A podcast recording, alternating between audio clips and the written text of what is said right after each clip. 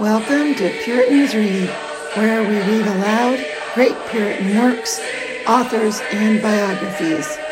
Today, episode 61 of The Christian's Daily Walk by Henry Scudder.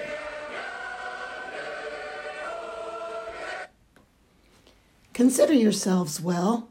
I speak only to you that are truly humbled for sin, and it is to be hoped that in some measure you shall find the like grace, faith, and confidence in you as was in them. If you see it not, be grieved for the want thereof. Endeavor to do as you see they did in their distresses. Only be not discouraged, and all shall be well. He's speaking here of David and Job and others.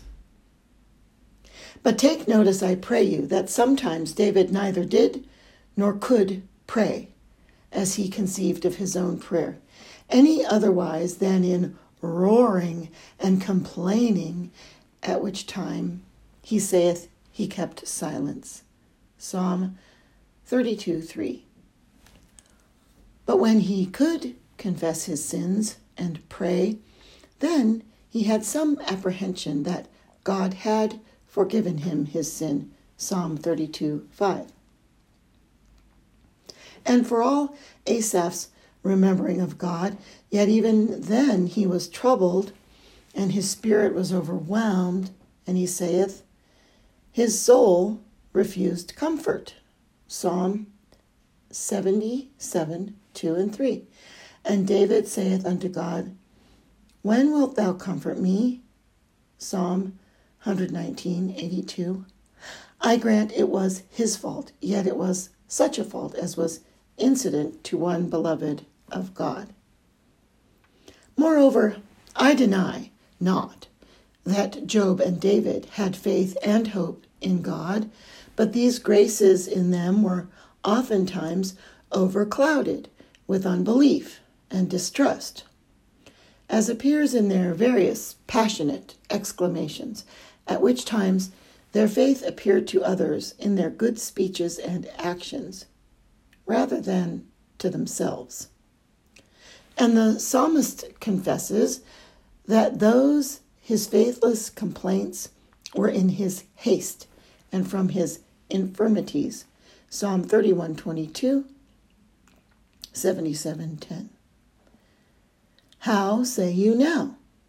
Is it not thus with you? Are you not like others of God's children, off and on, up and down? You would pray and cannot. You would believe, but as you think, cannot. You would have comfort, but cannot feel it. Only you feel a secret support now and then, and now and then you see and feel a glimpse of God's light and comfort for which you must be thankful, which you must cherish by all means, and with which you must rest contented, waiting until God give you more. You should know and consider that this is an old device of Satan to make you believe that your case is worse, or at least much different from the case of any others, because he knows that while he fixes this upon your mind, no common remedy which did cure and comfort others can cure and comfort you. For you will still ask, Was ever any as I am? And if God's ministers and people cannot say, Yea, and that such an instruction and such a promise in the word did help him, then you conclude that you are incurable. But last of all, let it be supposed that your case is worse than anybody else. Is there not a sovereign balm in God's word? Jeremiah 8 22, a Catholicon or universal remedy that will heal all spiritual diseases? God's word is like himself to a believer an omnipotent word. Mark 9:23. Is anything too hard for the Lord? Genesis 18:14. Neither is there any spiritual disease too hard for his word and spirit to cure. When Christ healed the people with his word, did it not heal even such as were never known to be cured before? They made no question whether he cured the same before. Indeed, Martha failed in this, for she said of her brother Lazarus, being dead, Lord, he stinketh, for he has been dead four days. John 11, 39 and 40. She conceived her brother's case to be desperate, and that none in his state could be restored to life.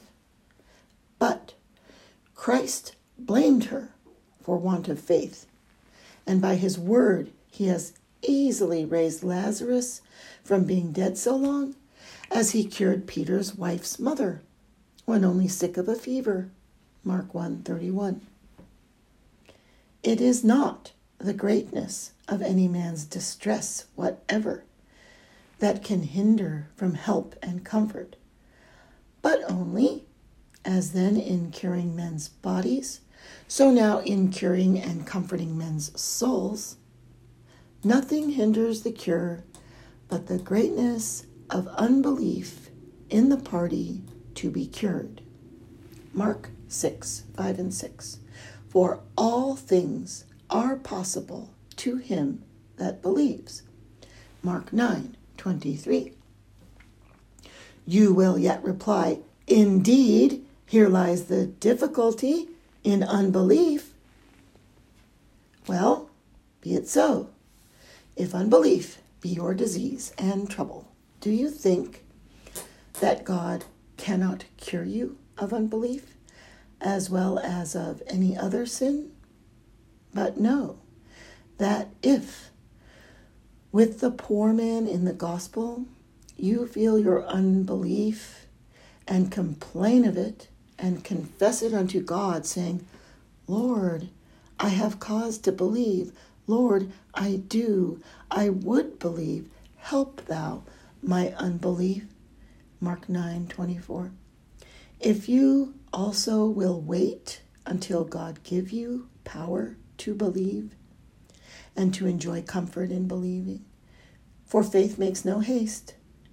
This is both to believe in truth and in a certain means to increase in believing. Wherefore, let not Satan, nor yet a fearful heart, make you to judge your case to be desperate and remediless either in respect of God's power or will, though you are yet in distress, and feel in you much fear and unbelief. Seek to God and with patience wait the good time of deliverance and comfort, and in due time you shall have help and comfort, as well as others. Number five, doubts of God's love because prayers are not answered, removed. There are yet some that fear God does not love them because they have prayed often and much, but God has rejected their prayers and not answered them. There are many just causes why God may reject or at least not grant your prayers, and yet may love your persons. For first, it may be you ask amiss, either asking things unlawful, or asking things inconvenient for the present, or in asking to have good things, temporal or spiritual, in that quantity and degree which God does not see fit for you as yet or you ask good things to an ill end, as to satisfy some lust or pride, voluptuousness, covetousness, etc. James 4 3. Or lastly, though you failed in neither of the former, yet you failed in this, you were doubtful, you did not ask in faith, you did not believe you should have the things so asked. Whosoever thus fails in asking, let them not think to receive anything in favor from the Lord. James 1 6 7. And it is a fruit of God's love when He does not answer prayers so made, for it will cause you to seek Him and to pray to Him in a better manner, that you may be heard. Secondly, God does many times, in love and mercy, hear His children's prayers when they think He does not. God answers prayers God hears prayers many ways. You must observe this, else you will judge that He does not hear your prayers when yet, indeed, He does. Sometimes, yea, always when it is good for you, He gives the very thing which you pray for. Sometimes He gives not that thing which you ask, but something much better, as when you ask earthly and temporal good things, he grants them not, but instead thereof gives you things spiritual and eternal. Likewise, when you ask grace in some special degree, such as joy or comfort in God or the like, it may please him not to let it appear that he gives the same unto you. But instead thereof, he does enlarge your desires, and he gives humility, and patience to wait his leisure, which will do you more good than that which you prayed for. So likewise, when you pray that God would free you from such a temptation, God does not always rid and ease you of it, but He, instead thereof, gives you strength to withstand it and keeps you that you are not overcome by it. Thus Christ was heard in that he feared. Hebrews 5 7. So he said to the apostle, My grace is sufficient for thee. 2 Corinthians 12 9. Which is better than to have your particular request. For now, God's power is seen in your weakness. And God has the glory of it. And you hereby have experience of God's power, which experience is of excellent use. Likewise, you may desire to have such or such a cross or affliction removed, yet God may suffer the cross to remain for a time, but He gives you strength and patience to bear it, wisdom and grace to be less earthly and more heavenly minded by reason of it. There was never any that, with an humble and holy heart, made lawful requests according to the will of Christ, believing he should be heard.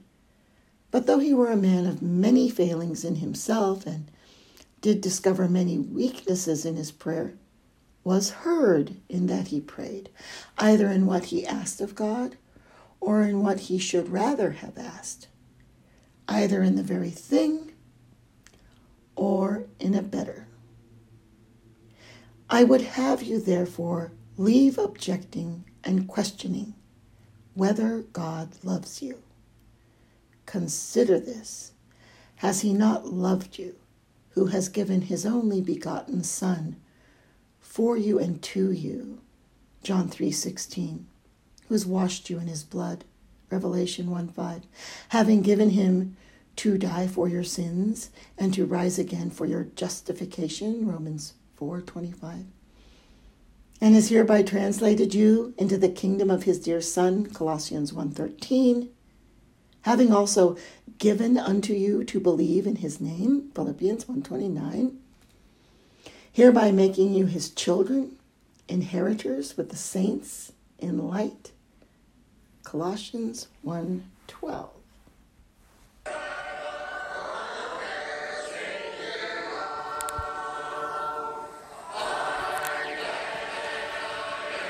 This concludes episode 61 of Henry Scudder's The Christian's Daily Walk.